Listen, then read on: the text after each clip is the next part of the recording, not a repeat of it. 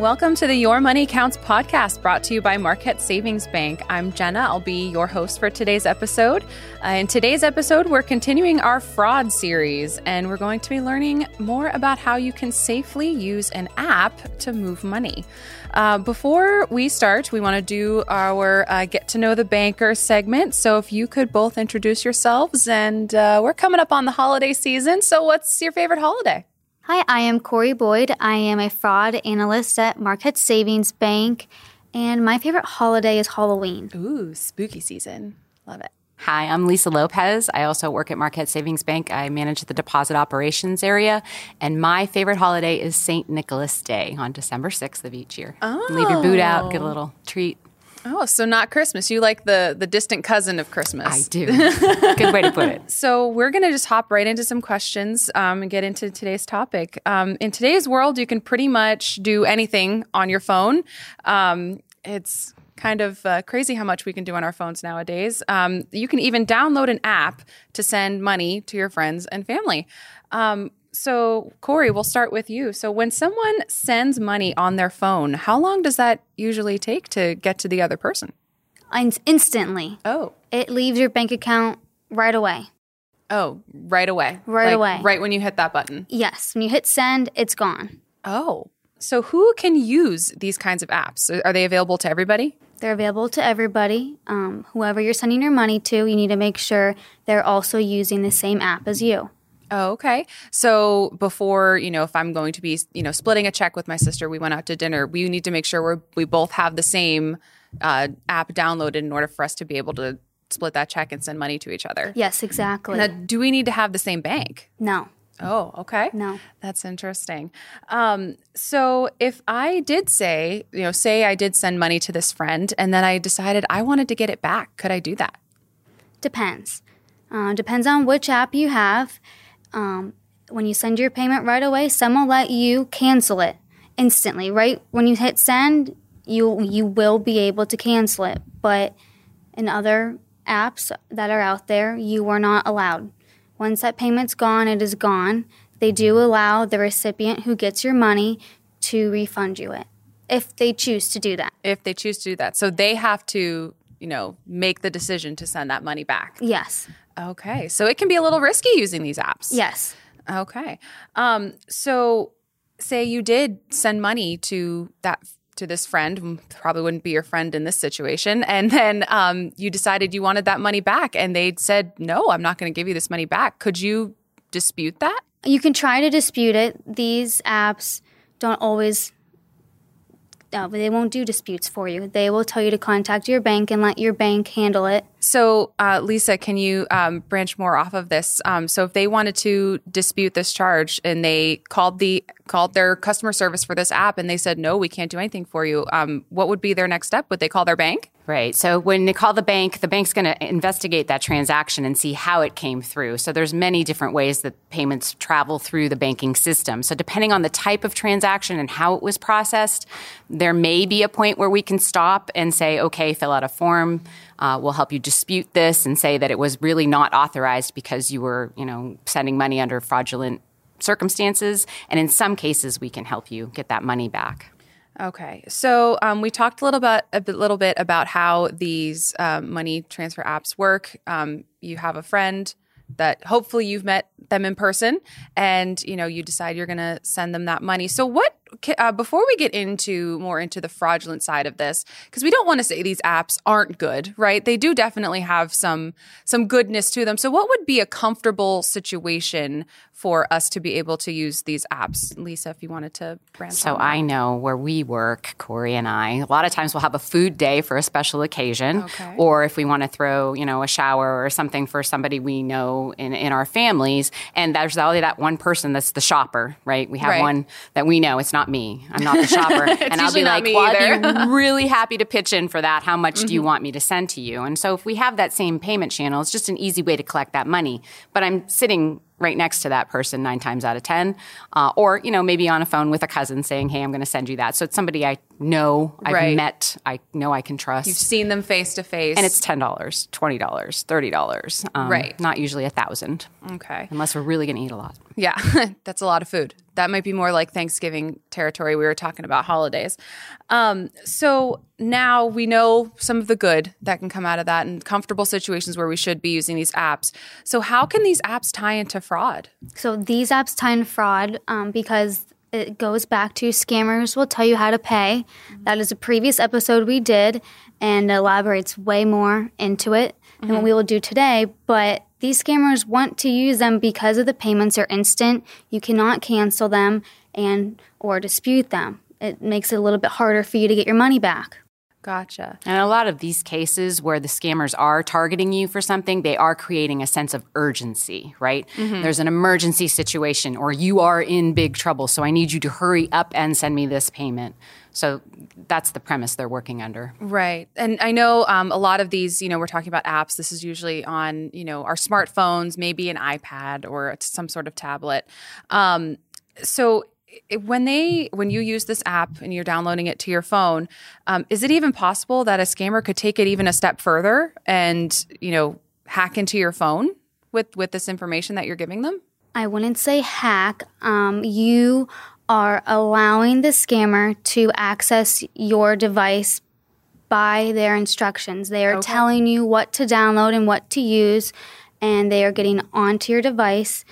And they will download these payment apps for you. They will create an account, and then they'll send your money from your bank account to them, and they sign out of the app, and then they're off your phone and your device. And then you can't even tell that they did anything.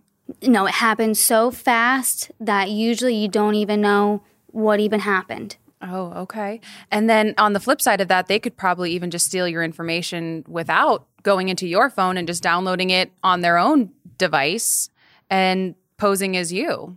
Now, that's something they could do, right? Oh, yeah. So they can take the information that you have on any of your devices, whatever it may be, and they can impersonate you and use it on bank accounts and open up things that you don't know about. And I think it's important to kind of what Corey said there about, you know, not being hacked. She raises a good point there. So the systems that are on your device, and especially the banking apps and the apps used for healthcare, there's always a multi-authentication. You have the username, the password, and then you get a text message or phone call. And we've talked about that in some of the other podcast episodes. The reason we like to say, well, it's hard to be hacked, you know, and people say, oh, my account's been hacked. Did you give a piece of that information away? Because the industries that use these apps put a lot of development money into making them safe to use. The banks want you to use their app. Right. The doctor's office wants you to use that app to go and look at, you know, the results of your test and things like that because it's efficient, it's convenient. Right. So when people are rushed or hurried or scared into giving out their information, it's a compromise. Right. So now, yes, that person can go and act like you. Sign up for the app, send the money, and it looks like you did it. Okay. And it's your bank account. Okay. So there is a definite difference between being hacked and being compromised. Absolutely there is. Gotcha. So to go on with that, because we talked about how, you know, you said businesses want you to use these apps and, you know, they're not all bad. There's just, you know, people, you know, find bad things out of good. So would a legitimate company like your bank or the IRS actually ever use these money-sending apps to get a payment from you? Was that something they would even do? No, not really. So again, we're talking about the amounts, the convenience. You know, if we're out to lunch together and I don't have my debit card with me and you say, okay, fine, pay me back later or whatever, I'll pay you right now. I have this app. The IRS, if you owe them money, they're going to put a levy on you. So we're saying that these apps are definitely more for personal use for people that you know, you've seen them face to face. That's the safest way to use them. And they're called P2P apps, which is person to person. Okay. So if you did download this app and you fell for one of these scams, what happens? What do you do? So if you downloaded an app that gives the remote access, you need to delete it right away. Okay. Then go into the payment app that was downloaded. Make sure to see if it's still logged in.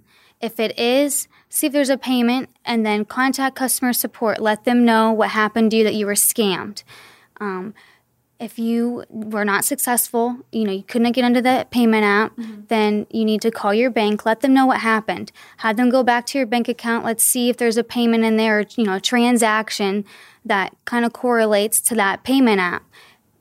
Okay. And I know you talked about deleting the app. So would you still, because deleting the app and, you know, keeping your account active with this company could be two different things. So would you recommend deactivating the account completely, or would you just contact their customer service to see what they recommend you doing first?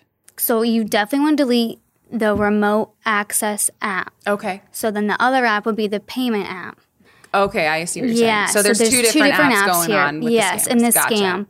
For the payment app, if you can get in and you want to deactivate your account, you know, you need to deactivate it. You should, but then you do need to contact that customer support. So after you contact this customer support, would you then contact your bank?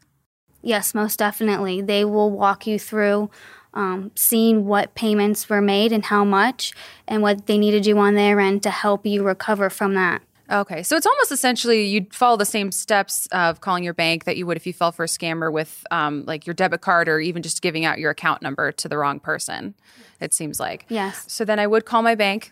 Absolutely. And then what happens after I call my bank? Do they just assign me someone that's going to take care of this for me, or do they... You get to talk to Corey in some cases. It'll depend on how, again, that payment went through. The scammers are really good at knowing, you know, what can be disputed, what can be recovered, what is like putting a bag of cash in a parking lot. I say that all the time in my trainings at the bank. It's just that instantaneous and that, you know, take it and run type of situation. So in some cases, the bank might not be able to help you recover the monetary loss. Gotcha. But we have experts in the field like Corey and Scott and other members of the department branches that can point you in the right direction in the resources that we have to kind of recover your identity, your account information, those types of things, which is equally important, even though you might be out some of the money. Right. And to make sure this doesn't happen again. Absolutely. Absolutely.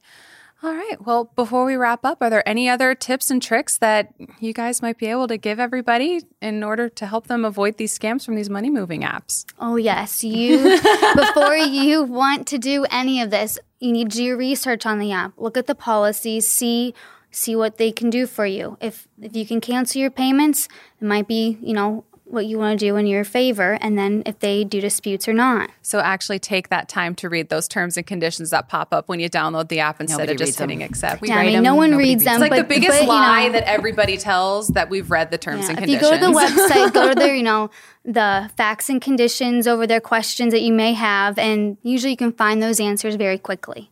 Maybe less than 5 minutes. All right. Well, if you needed more information on these money movement apps, you can visit Marquette's Fraud Protection Center on the website at marquettesavings.bank, so you can understand the different scams that are happening. Subscribe to the Your Money Counts podcast and write us a review. Let us know how we're doing. The Your Money Counts podcast is brought to you by Marquette Savings Bank, an equal housing lender, member FDIC.